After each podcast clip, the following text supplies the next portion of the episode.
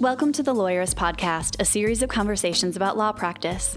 Each week, we talk with legal entrepreneurs and innovators about building a successful law practice in today's challenging and constantly changing legal market. And now, here are your hosts.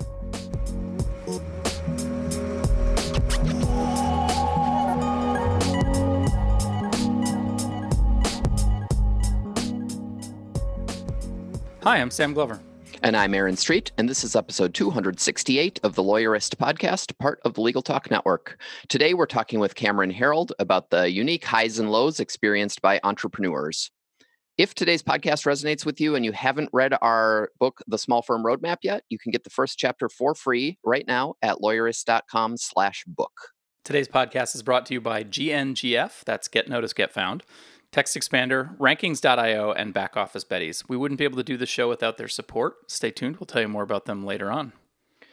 Given the fact that we're recording this few days before it airs, it feels weird to mention coronavirus and its implications. Yeah, who knows where we'll be next week? Yeah, who knows? Everything's changing every day. Who knows? At the same time, it would feel weird to have our podcast just never mention it. So it seems worth mentioning it in some way. Yes. So we aren't epidemiologists. Lawyerist has no advice regarding viruses for you, but um, we have been giving a lot of thought to the kind of business management, small firm management implications of both this specific disruption and disruptions to economy in general.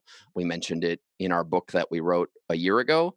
And one of the things that we think is really important is that in addition to small firms following good practices related to whatever doctors say you should be doing, is also making sure that your law firm as a business is ready to absorb some ups and downs that come with things like this. Yeah, there's a couple sides to that, right? It's like where you work, but also your financial status and strategy.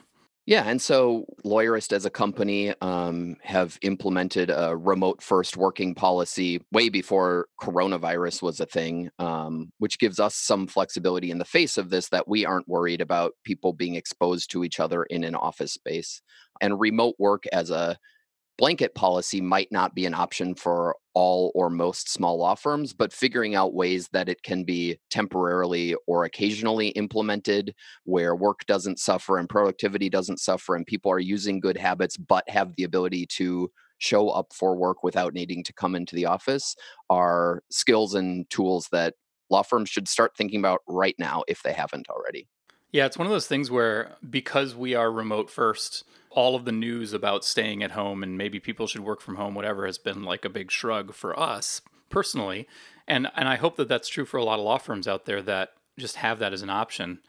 You know, one of the things though that we've come across along the way is that adapting to the culture of remote first is hard. And if you are always in the office and then all of a sudden have to work from home, it's probably going to interrupt your productivity, even if you have the technology set up to do that. So it's it, it's worth preparing now if you haven't before, um, but figuring out how to make that work so that you can make fluid transitions back and forth.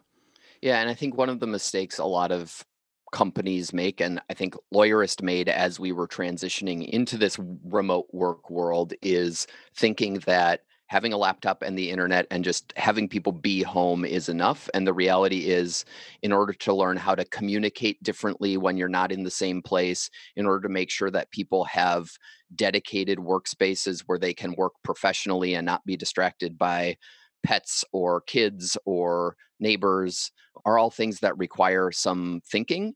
Um, and so, just jumping into everyone works from home this week, if you haven't thought through some of those best practices and tools and systems, can be hard. Yeah. And it's interesting. I was just talking to a neighbor who works for a Fortune 50 company, um, and they have a plan that the entire company of whatever it is, 50,000 people or more, um, are all working from home tomorrow so that hmm. the company can work out the challenges that come out from that so that if they then need to work from home months from now they'll know what the implications are for their giant infrastructure of IT management and mm-hmm. management decisions and communications and things. And we've talked for years about some of the fire drill recommendations around making sure that your software is backed up and if there were a fire at your office to plan for how you would get back up online but i think this is also an opportunity while things maybe still aren't a problem for you to run a little remote work fire drill for a day or a week and see what happens for your firm so that if you needed to then do it for a month, you would know some ways to improve that. Yeah, don't treat it like an emergency. And I'm thinking about an article that I just recently read that said they, you know, maybe the ideal situation is people only work from an office two or three days a week anyway, um, so that they get that focused deep work time and aren't losing time to commuting and stuff. And so maybe your office should be considering a little bit more flexibility anyway. So give it a try when it's not. Hopefully, it isn't urgent for you. Yeah. So that you can give it a try. But who knows? By the time this podcast airs, maybe we'll be in the midst of the the full blown pandemic. I yeah, and know. I think it's maybe especially for consumer facing practices, but for any law practices, I think one of the things to also think about is ways that you can make sure that you can still provide a great client experience right. without maybe needing to meet your clients in person and in a context where your clients may not have the same tech infrastructure that you do. And so, does that mean transitioning to more phone calls for a while or having some tips and tricks for people to for clients to effectively use their smartphones in order to do video meetings with lawyers um, at least being prepared for some of those conversations so that you don't all of the sudden stop meeting with clients for a month yeah and you want to be able to maintain your professional image whatever that is for you right like skyping with your clients or, or zoom using zoom to video chat with your clients while you're sitting on your bed is probably not the image that you want to convey to people. So putting some thought into your actual workspace and how you're going to do those things is going to really benefit you in the long run. And then the other category of stuff that I think it's worth people thinking about ahead of time is um, cash flow and access to capital. Um, that if mm-hmm. there are economic disruptions to your firm, either because those client meetings do fall away for a little while or because people just aren't as productive in billing their hours if they're working from home or some other reason related to either the viral impact or the economic impact of what's going on is making sure that your firm has sufficient cash flow and access to capital to weather uh, an additional payroll without expected income.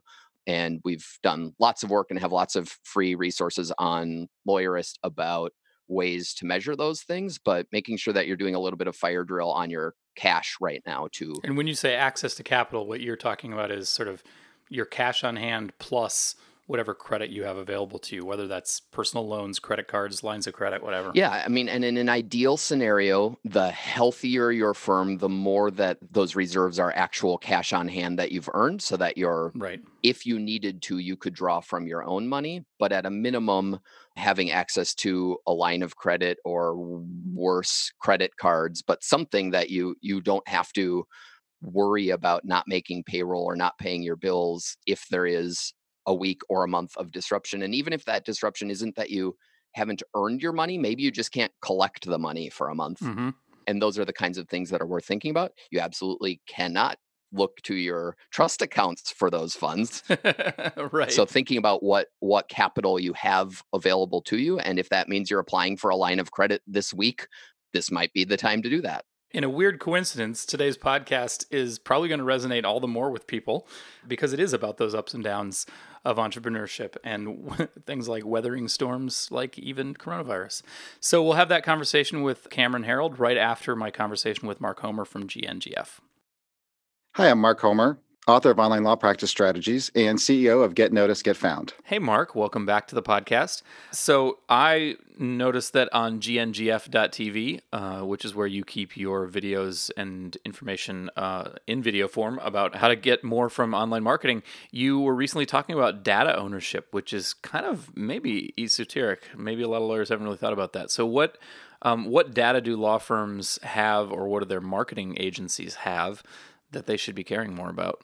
Yeah, good question. Uh, that was a, a kind of spinoff of a, a, topic we were talking about, you know, how important it is to track your data and mm-hmm. understand all your metrics and everything, right? In there, I kind of mentioned that, uh, you know, we see sometimes that clients will come to us and, and they don't have uh, access to any of their previous data. And when I talk about the data, especially in online world, um, what I'm talking about things like your Google Analytics, right. right? There's so much insight you can you can gain from Google Analytics. And what we found is that a number of agencies, and, and I don't know whether it's you know laziness or trying to hide behind something, but a lot of them just don't give the client not only do they not give them access to the google analytics but in our opinion, the client should own the Google Analytics kind of account Right. and then share that with an agency, right? And it's not just Google Analytics. You've got Google Search Console for a lot of more information. Your Google My Business Insights now. If you're doing paid advertising, you've got Google Ads, you've got Facebook ads, you got Bing ads. There's a whole bunch of you know information there that you know it's it's great to have access to that data. You don't have to spend a lot of time in there as a, as a law firm, but it's good to have like the checks and balances of this is your data. If you want to you know maybe switch agencies or bring somebody else in for an audit, Right. it's very very important to have that information. I can see how that maybe nobody even thinks about it, right? The mar- you hire a marketing agency, they build you a website, they plug it in, and, and they just start a Google Analytics account for you. But then if you move at some point or you want to involve somebody else and you leave that data behind, that is just a wealth of historical data that you'll never get back that has all kinds of answers to questions that you and your marketing agency might want to know the answers to. That's absolutely correct. So it's it's uh, uh, you know not only if you move to an agency, but like let's say you're just thinking about, hey, can can somebody else give me a second pair of eyes on this? Or maybe you bring somebody in house, right? You get big enough, or you bring maybe a marketing person in house. That information, if you have to start from scratch and you've been paying thousands of dollars a month, possibly, right, for some digital marketing work, not having the information is actually really going to hamper you know the, the next person who's who's coming in there's actually when it comes to paid advertising believe it or not google actually has guidelines on this. They actually say uh, an agency must be transparent. They must be able to show how much money is being spent to google versus the agency fees and stuff. I mean it's right in the google guidelines you know, you can't be a premier google agency um, unless you're doing things that way. And you know, there's a number of agencies that i know that do it right but um, I, i've just seen enough now where you know we, we took a little side on the video to talk about it. Right. Uh, is the solution pretty simple? It's it's um, all of the things that I'm aware of. You can either um, add admins to the account, and somebody at the firm should be an admin um, on the account, and then some of them actually have an owner versus an admin. that's yeah And um, you should be asking your marketing agency to transfer ownership over to somebody at the firm um, where you've got that username and password login so that you control that account, right? That's exact, exactly right. You you want to be the owner, and your agency is a user because that way you can take them off if you need to quickly. You want to be able to take it away from them rather than the other way around. Correct. Yeah, that makes a ton of sense. Wow, that's a really, really valuable concrete tip. You know, take ownership of your accounts. That makes a ton of sense. If you'd like to learn more about GNGF, Get Noticed, Get Found, or if you want to go deep on marketing, visit gngf.com slash lawyerist. Uh, there you'll find uh, online law practice strategies, which Mark mentioned that he is the author of. If you've read our book, it kind of picks up uh, and goes deep on online marketing uh, where we left off. And uh, it's definitely the kind of book that you want to read to really understand what you're up against. So that's again at gngf.com slash lawyerist, and you can find the link in the show notes. To look at all of GNGF's videos, you can go to gngf.tv. Mark, thanks so much for being back on the podcast. Thanks for having me, Sam.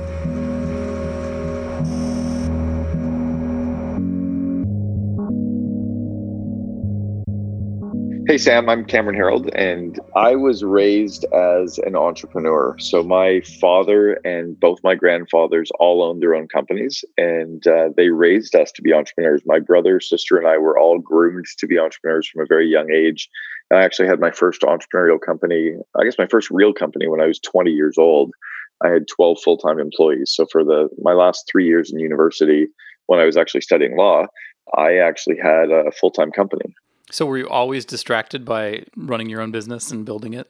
dude I, i'm distracted by everything i have 17 of the 18 signs of attention deficit disorder so for me distraction is my norm Yeah, the water you swim in. Gotcha. yeah exactly it feels it feels good to be distracted so yeah so i was groomed as an entrepreneur um, started running my own business and then when i graduated university i started coaching franchisees for a house painting company and um, Hmm. i'd coached 120 franchisees by the time i was 28 years old i'd actually recruited hired and trained them all. In fact, two of my franchisees, one was Elon Musk's brother Kimball uh, back in 1993, and another one was Elon's cousin Peter Rive, who went on to build Solar City. They both worked for me in 1993. Wow. So I was a reference for Elon and Kimball in their first round of funding for Zip2 back in January of 95.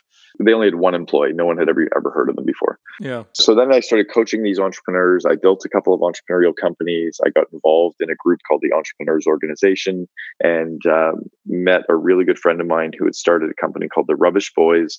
And he was in the process of turning his company from the Rubbish Boys in, into 1 800 Got Junk. And I joined him as his chief operating officer. I was the 14th employee in the company. And when I left six and a half years later, we had 3,100 employees system wide. And I had executed that growth on building that organization. I left there 13 years ago now, which is crazy. It's been 13 years. Um, and I've been coaching entrepreneurs and entrepreneurial companies globally for the last 13 years. The world's kind of littered with coaches, but I tend to coach companies in the 50 to 500 range is my zone. It's kind of interesting though because you you were doing coaching, then you went and you know ran the business, and then mm-hmm. went back to coaching, which is um, an interesting trajectory. Well, and that's always how I've built companies as well was by coaching employees. I've always felt mm. that the leader's job is to grow people. So coaching has really been the core of everything I've ever done. Uh, but yeah, so I've been I've been coaching people now for 13 years. I've done I guess about 800 paid speaking events now in 26 countries on six continents, and I've written five books. Yeah, a couple of books. and then yeah, about three years ago, I started an organization called the COO Alliance, which is the only network of its kind in the world for the second in command. Hmm. And uh, that's about it. That's cool. And well, you have your own podcast as well.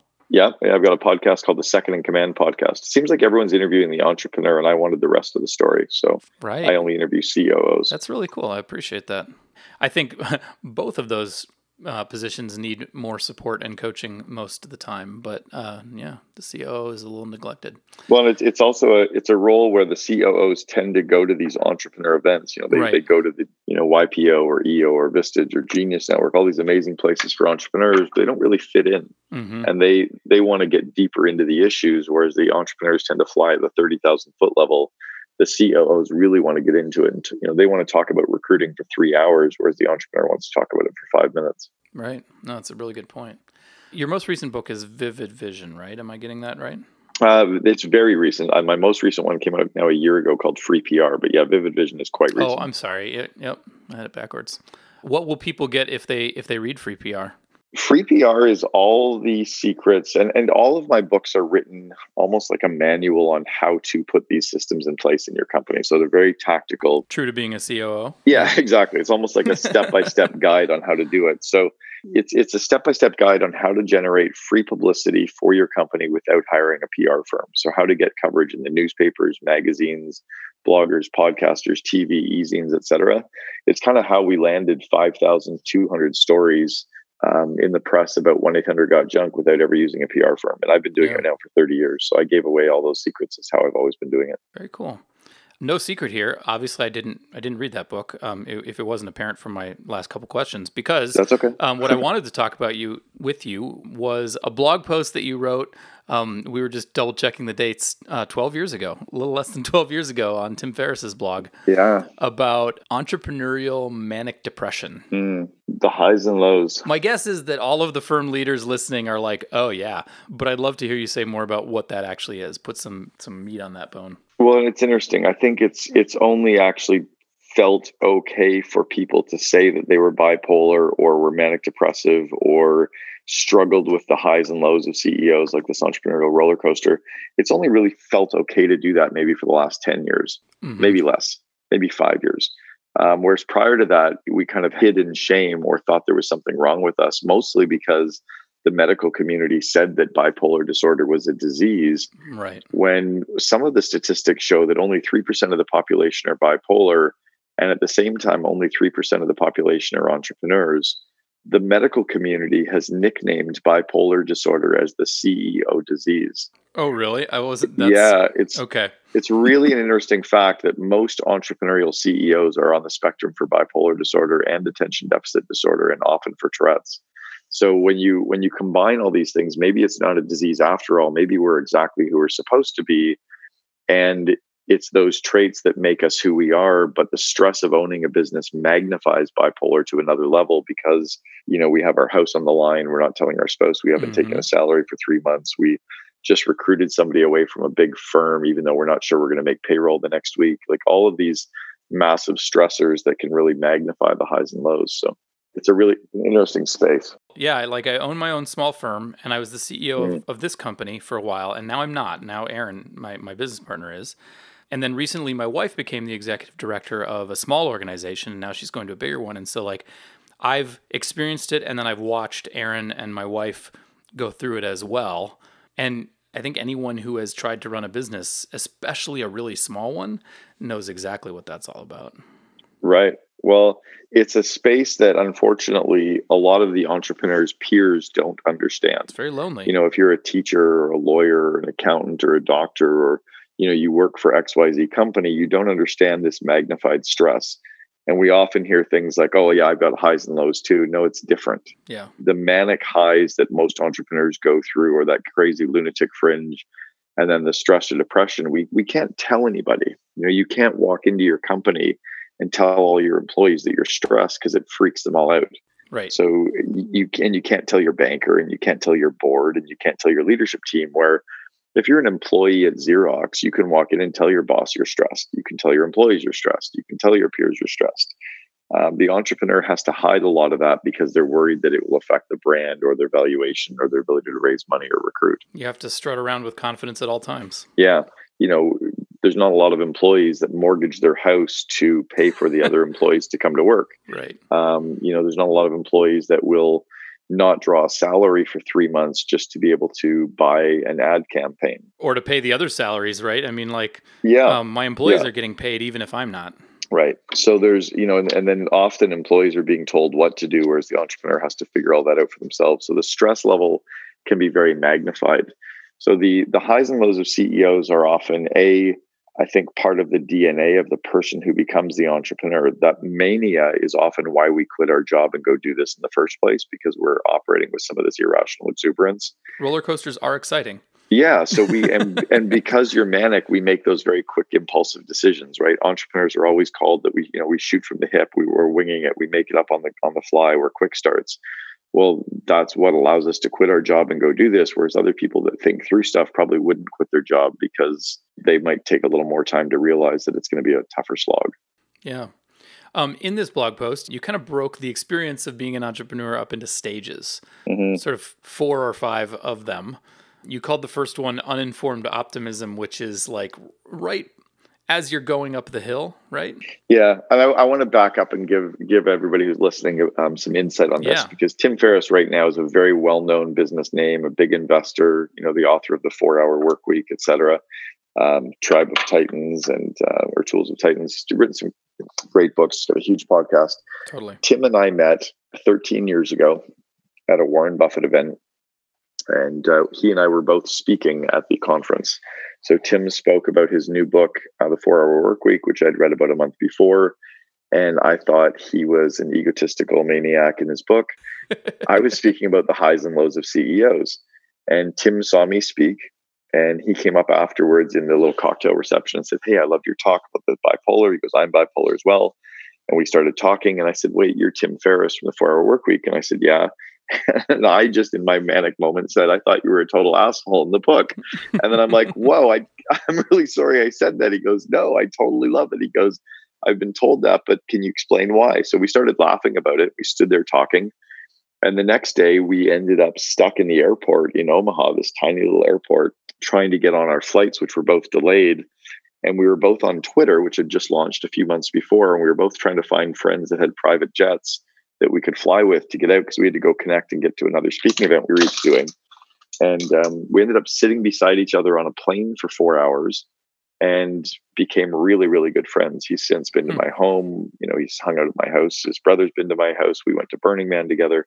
So we became really good friends. But that was how I met Tim. And it was in that time when we talked a lot on the plane about both of us being bipolar and the highs and lows of CEOs that he asked me to write um, a blog post for him about this. And it was only two years later that I ever formally published that work as part of my first book, Double Double. So, and I think it's still on. If you look up, you know, Tim Ferriss uh, roller coaster or Tim Ferriss entrepreneurial roller coaster, you'll find my blog post there. So it's easy, or you can link to it, I guess, as well. We will definitely link to it as well as your books. Yeah. The title is Harnessing Entrepreneurial Manic Depression Making the Roller Coaster Work for You. So there you go. Yep. So I'll answer your question about the first stage. And I want yeah. people to remember you know, when you sit on a physical roller coaster at a theme park and you're starting to go up that roller coaster, you're feeling energy, you're feeling enthusiasm, you're feeling excitement. You've got a rush of adrenaline. This is going to be great. Yeah. Yeah. Well, that's that uninformed optimism. You're not even sure what's coming yet. You can't see the other side, but you're filled with that excitement.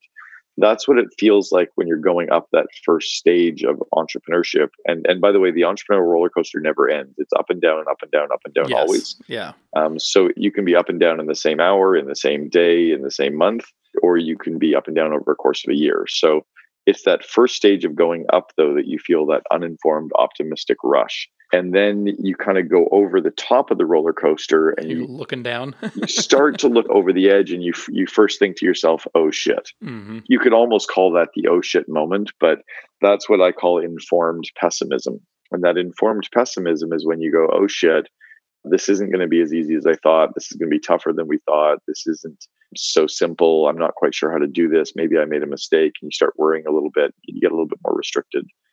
And then as the roller coaster starts screaming down to the bottom, just before it hits the bottom, where you're pretty sure you're going to die, that's when we call the, the crisis of meaning. It's where the entrepreneur is in complete panic. Um, maybe it's super depressed, super stressed, and where they're thinking about selling the company. Your burn rate is down to days. Yeah, you, you can, you know, you've got tunnel vision. You can't see anything in front of you at all. Um, and then you either crash and burn or you come out across the bottom and up the other side. And as you come out up the other side, you hit this stage called hopeful realism. hmm that hopeful realism or Informed optimism. yeah. informed optimism Yeah. yeah and at that at that informed optimism stage it's, it's that you you know you know that you're going to be okay so those are, are really the stages of that roller coaster Until you hit the next uphill. yeah and then exactly then you keep Then you keep going up and all of a sudden you're back to inform, uh, uninformed optimism again So, having introduced that, uh, let's take a quick break to hear from our sponsors. And when we come back, we'll talk about what you should be doing to take advantage of your mindset during each of those stages so that you aren't just riding the roller coaster, but you're actually harnessing it. We'll be right back. Support for today's episode comes from Back Office Betties, the only virtual receptionist company exclusively dedicated to small law firms that offers unlimited calls. Betty's boutique service boasts customized call handling and virtual assistant services provided by highly trained, relentlessly friendly team members ready to help grow your firm even when you're out of the office. Visit backofficebetties.com slash lawyerist to get a free one-week trial and use the promo code PODCAST to receive $150 off your first month of service. Support for today's episode comes from Rankings.io, a search engine optimization agency working exclusively for personal injury law firms. Simply put, Rankings.io helps personal injury law firms dominate first page rankings. You'll never have to chase them for an update or hunt them down for an answer. Your clients expect you to be accessible, and Rankings will meet that standard for communication and transparency. You'll have a full team of SEO specialists fighting to put you at the top of Google search results. Personal injury lawyer SEO is all they do, so all their processes, playbooks, and people are completely focused on generating qualified cases for your firm. Best of all, you'll be one of an elite few. Delivering exceptional service and results requires focus, so Rankings.io carefully vets clients before accepting them. It's an ideal fit for growth oriented personal injury law firms. To see if you're a fit, visit rankings.io slash lawyerist to get started. Lawyerist podcast listeners can get 20% off an SEO discovery audit using coupon code lawyerist. Boost your productivity and save time typing with Text Expander. You can make your own snippets or share and manage snippets for your firm with Text Expander for Teams. You'll reduce errors and increase productivity. Text Expander can save you so much time, it's like getting an extra employee. Text Expander is available for Mac, Windows, iPhone, iPad, and Chrome. Show listeners get 20% off their first year. Visit textexpander.com slash podcast to learn more and get your discount. So the reality is, every stage of the roller coaster is just a stage. Every stage of the roller coaster is a stage that you are going to go through.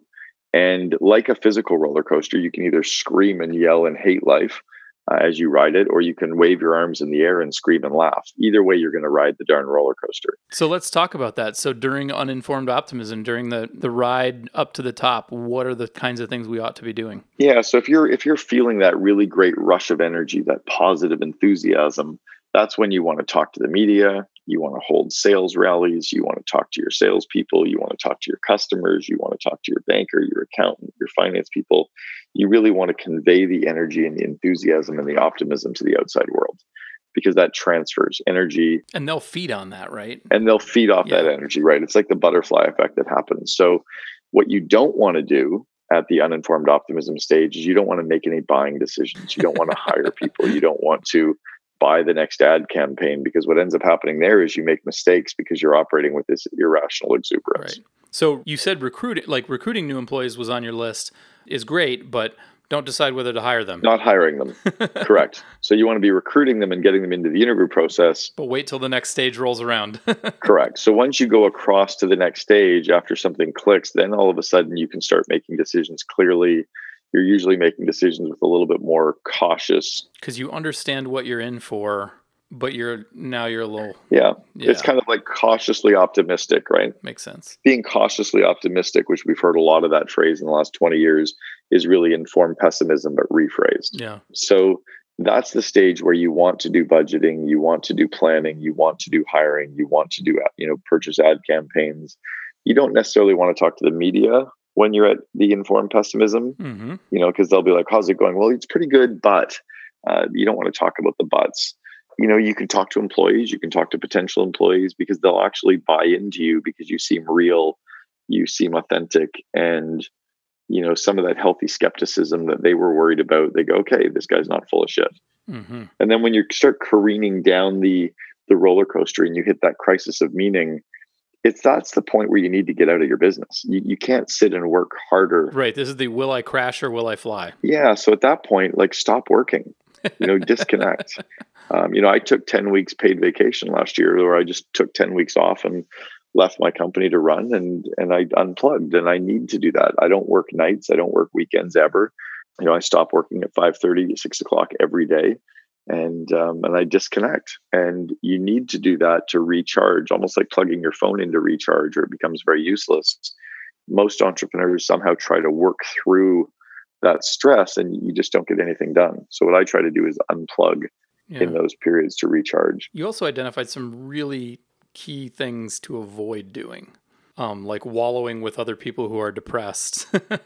yeah, it's it's something, and it's interesting. I went to a few twelve step groups over the last number of years, um, some to observe, some to participate in. And one of the things I I felt in these twelve step groups were people tended to be wallowing with the problem instead of like go to a running club mm. or go to a club where the people are learning how to play golf or go join a hiking club or go do kayaking or go play yoga do yoga like go get engaged with people that are living life instead of people that are stuck in their past and i think something really positive comes out of that where so now what i do is i try to get engaged in other activities crossing things off my bucket list you know, going and experiencing things and evolving and growing and feeling energized from that and meeting new people. I hadn't really thought about it in, in that way, but I mean, depression is contagious. It totally is. Mm-hmm. It's risky to be around uh, other people who you might catch more of it from. Yeah. And because that energy does transfer, right? So I think there's some, yeah, there maybe is some need f- for it, but I don't think that's the place you're going to go and migrate from. You, you don't see a lot of super successful people stuck in their past. You see super successful people moving forward. And you don't see a lot of grumpy, negative people doing yoga or doing running or doing activities. the, the people that are doing those things tend to be positive and, and energized. So go spend time with them and you can feed off that energy and you'll start creating some of your own. Uh, you also say this is a terrible time to take bets, to make big bets, because your judgment is off. yeah, your judgment, when you're at crisis of meaning, it's a terrible time to do anything. Right. Because you, you don't really have any judgment whatsoever. What you do need to do is disconnect, get some coaching, talk to a friend, you know, gather your thoughts, go for a walk in the park, and really re energize yourself. And avoid avoid uh, substances, right? this is when you're vulnerable. Yeah, and it's interesting. Like I, I learned about this a few years ago, where I went through a, an extended period of some depression and some stress. I was going through a, a divorce, and that really kind of rocked me. Mm-hmm. And then, in addition to the normal bipolar, it really was sucking some energy out of me. And so I would sit down at the end of the day and have a glass of wine, and then I'd have a second glass of wine, and then I'd, you know, I'd finish off the bottle, and I'd wake up in the morning and I was tired and I was drained, and it was never more than a bottle, but it was starting to become every night drinking a bottle of wine. And then I'm like, wait a second, I didn't even realize that alcohol is a depressant. Right. And I'm more depressed, and then I'm tired and depressed. So, yeah, don't you know, I think it's okay to have a glass of wine. Now that pot's illegal, it's okay maybe to smoke a little bit.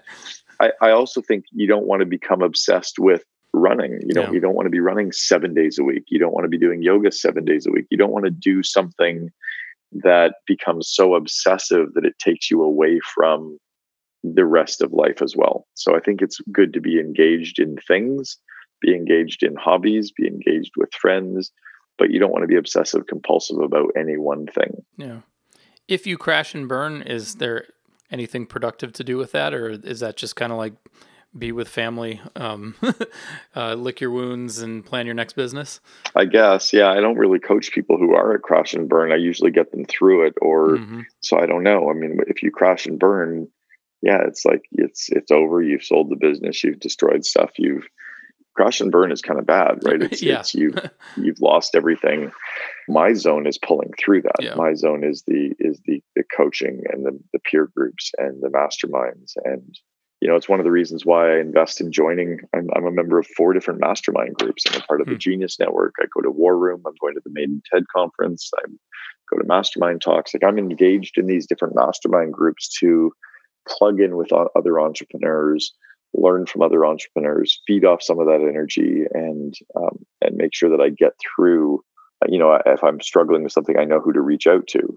So I think I've I kind of have preemptive strikes in place for that yeah. stuff, and then I'm also very openly talking about my stuff now, where I don't have any real filters. Mm. You know, if I'm mm-hmm. stressed, I talk about it. If I'm struggling, I talk about it. If I'm depressed, I talk about it. I don't worry about what's somebody going to think. Well, maybe they'll actually help me. It sounds like uh, the alternative, um, where you you make it through the the bottom of the hill and you start heading uphill again, is um, into informed optimism. Is maybe it's it's another way of looking at your crash and burn uh, potentially, or it's what the recovery from crashing and burning can look like if you actually go that route. Yeah, I think I think again for me, it's that I really um, have learned that everybody is struggling. Mm-hmm and to try to pretend that they're not or that I have my shit together in some weird way. The reality is that the human condition is we're all just walking each other home. Mm-hmm. And to try to pretend that, you know, we're superhuman, maybe some of it is just saying, Hey, I'm I'm struggling today. But ideally what happens is you make the sale, you get an investor, um, the business turns around and you start you make it through the bottom of the turn. And now informed optimism is different from uninformed optimism. Um, what does that mean for activities you can be doing to take advantage of it? Yeah, and one of the things that happens at informed optimism is people often think that they are in a good place before they're back to that good place. Mm. And it's dangerous to think that you're okay versus to know that you're okay. And I think that's one of the the stages of like don't celebrate too early. Are you actually informed in other words? Yeah, well it's like the little engine that could, right? It's that I think I can, I think I can mm-hmm. versus I know I can, right? Like I know that I'm okay again. And I think it's very healthy to say I know that I'm okay, but I think it's very dangerous to say I think that I'm okay. Gotcha. If that makes sense. Yeah, no it does. And so what kind of activities make the most sense now as opposed to when you're back at the irrational optimism phase? this is i mean if you can get there and stay at this stage which you won't you'll keep moving but this is a great stage to be at right? You're filled with good energy you're good optimism you've got lots of clarity. Um, you can kind of do anything in your business at this stage. Yeah. But it's being aware so what i try to be aware of is the signals that my body are sending me you know is is my do i have shortness of breath and am i talking in some manic zone am i moving too quickly am i am I making decisions rapidly? Am I just going boom, boom, boom? Am I distracted? Well, I'm manic, right? Let's slow that sucker down a little bit. Or I'm overwhelmed, I'm stressed, I'm worried, I'm not getting out of bed in the morning. I'm on day four without shaving. Whoops, maybe I'm hitting a little stress or depression. uh, my wife's rule for me is I have to put on uh, clean underwear and a clean shirt every day, even if I'm working from home. right. So, like, why? You know, what what's going with the? Uh, so, I think it's being aware of some of those signals you know how are we doing with eating are we getting stuff done around the house like and when you start watching yourself for those signals it helps you be aware of where you are on that on that curve yeah so as we've been talking i've realized that i started out with a clear idea of whether we were talking about the business or the entrepreneur and i realized as we were talking that I had lost track of the distinction between are we talking about the business crashing and burning or the entrepreneur crashing and burning? Are we talking about um, is the optimism due to the bottom line or is it due to my mental state? Can you say more about the interplay between those two things? Yeah, it's really, it's not necessarily due to one thing. Yeah. It's just due to the fact that we go through, you know, you might land a new customer and get super excited, or you might find out that, you know, you're at a conference and somebody's hosting a dinner and that pumps you up, or you might find out that, one of your customers just was successful because of your product or service and that gives you energy or you know, another invoice just got paid and that feels good.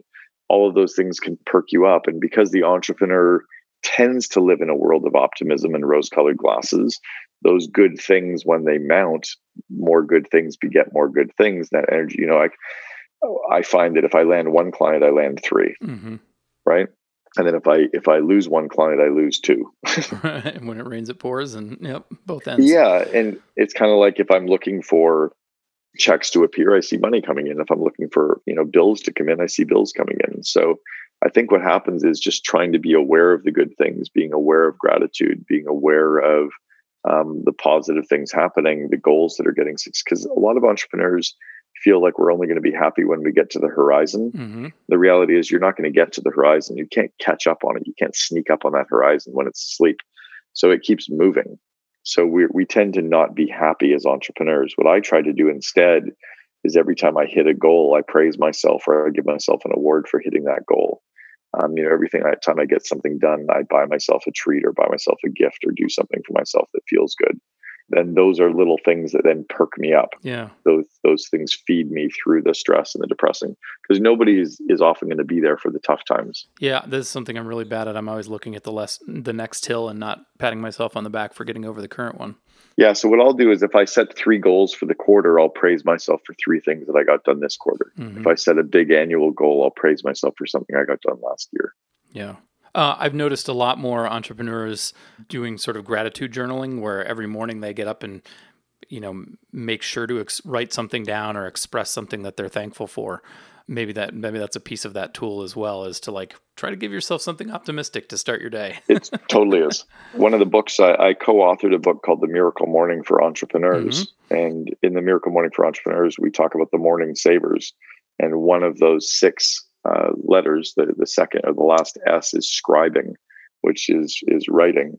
And i use a book called the five minute journal where i write down you know my goals for the day and the gratitude and what's gone well and what you know one of my daily affirmations. It's a really solid tool. I think hal is a book to be on our podcast in in the future as well so. Hal's great. Hal and i met he and i met at a, a genius network event and he came up to me and grabbed me and asked me if i would co-author the book and i was like i'd be thrilled to. And it's, it's the number one book in his series uh i mean no spoiler here, you know, most of your work are, is around coaching and, and helping people in mastermind groups. I think it's been long enough since I saw anyone give a definition of mastermind that I'd love to hear you talk about what that means to you and, and what the benefit is. So I think the, the classic definition of the mastermind was um, came up in Napoleon Hill's book, Think and Grow Rich. Mm. Um, when I was thinking it was started by like Carnegie and Mellon and Ford back in around the 1920s, where they pulled together a group of very successful CEOs to meet and brainstorm together. So the masterminding is brainstorming and connecting with groups of people to move you all forward. So a mastermind now has become kind of synonymous with like any group of like-minded people that are trying to get better at something. Yeah. So you could mastermind about business, you could mastermind about, you know, uh, knitting if you wanted to. You could mastermind about bowling. The mastermind groups that I'm in, you know, our Genius Network is one. It's a very high level mastermind group that focuses on marketing and business development. Um, I'm in another one called War Room, and that would be a very high level mastermind that focuses on digital marketing I go to the main TED conference, which is extraordinarily hard to even get accepted to, but I've gone for 10 years now. Yeah. And that's probably the most elite, other than maybe Davos. You know, TED would be one of the more elite masterminds where Bill Gates is in the audience, Al Gore and Sergey Brin and Kimball Musk are all kind of audience attendees. There's about 1,500 of us per year that go to that. Very cool. Yeah. And I've got another one called Mastermind Talks. I've gone to that five years in a row. It's groups of entrepreneurs from all over the world. So I just try to plug into these groups as places that I can learn and that I'm no longer the smartest person in the room. Right? It's that old saying if you're the smartest person in the room, you're in the wrong room.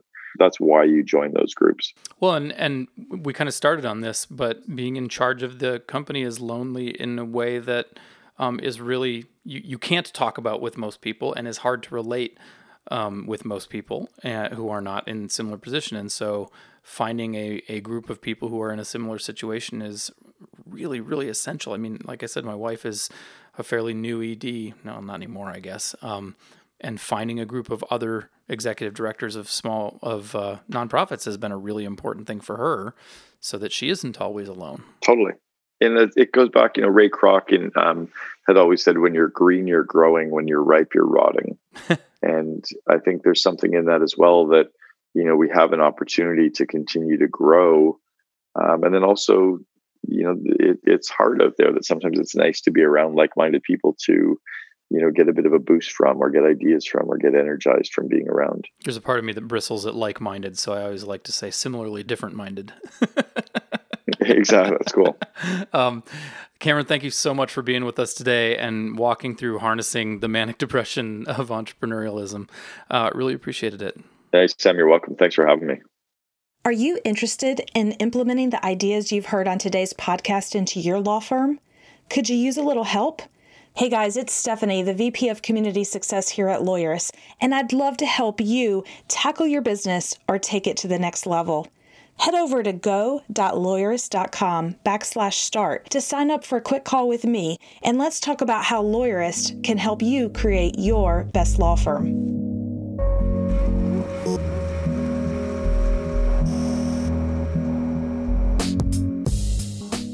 Make sure to catch next week's episode of the Lawyerist podcast by subscribing to the show in your favorite podcast app. And please leave a rating to help other people find our show.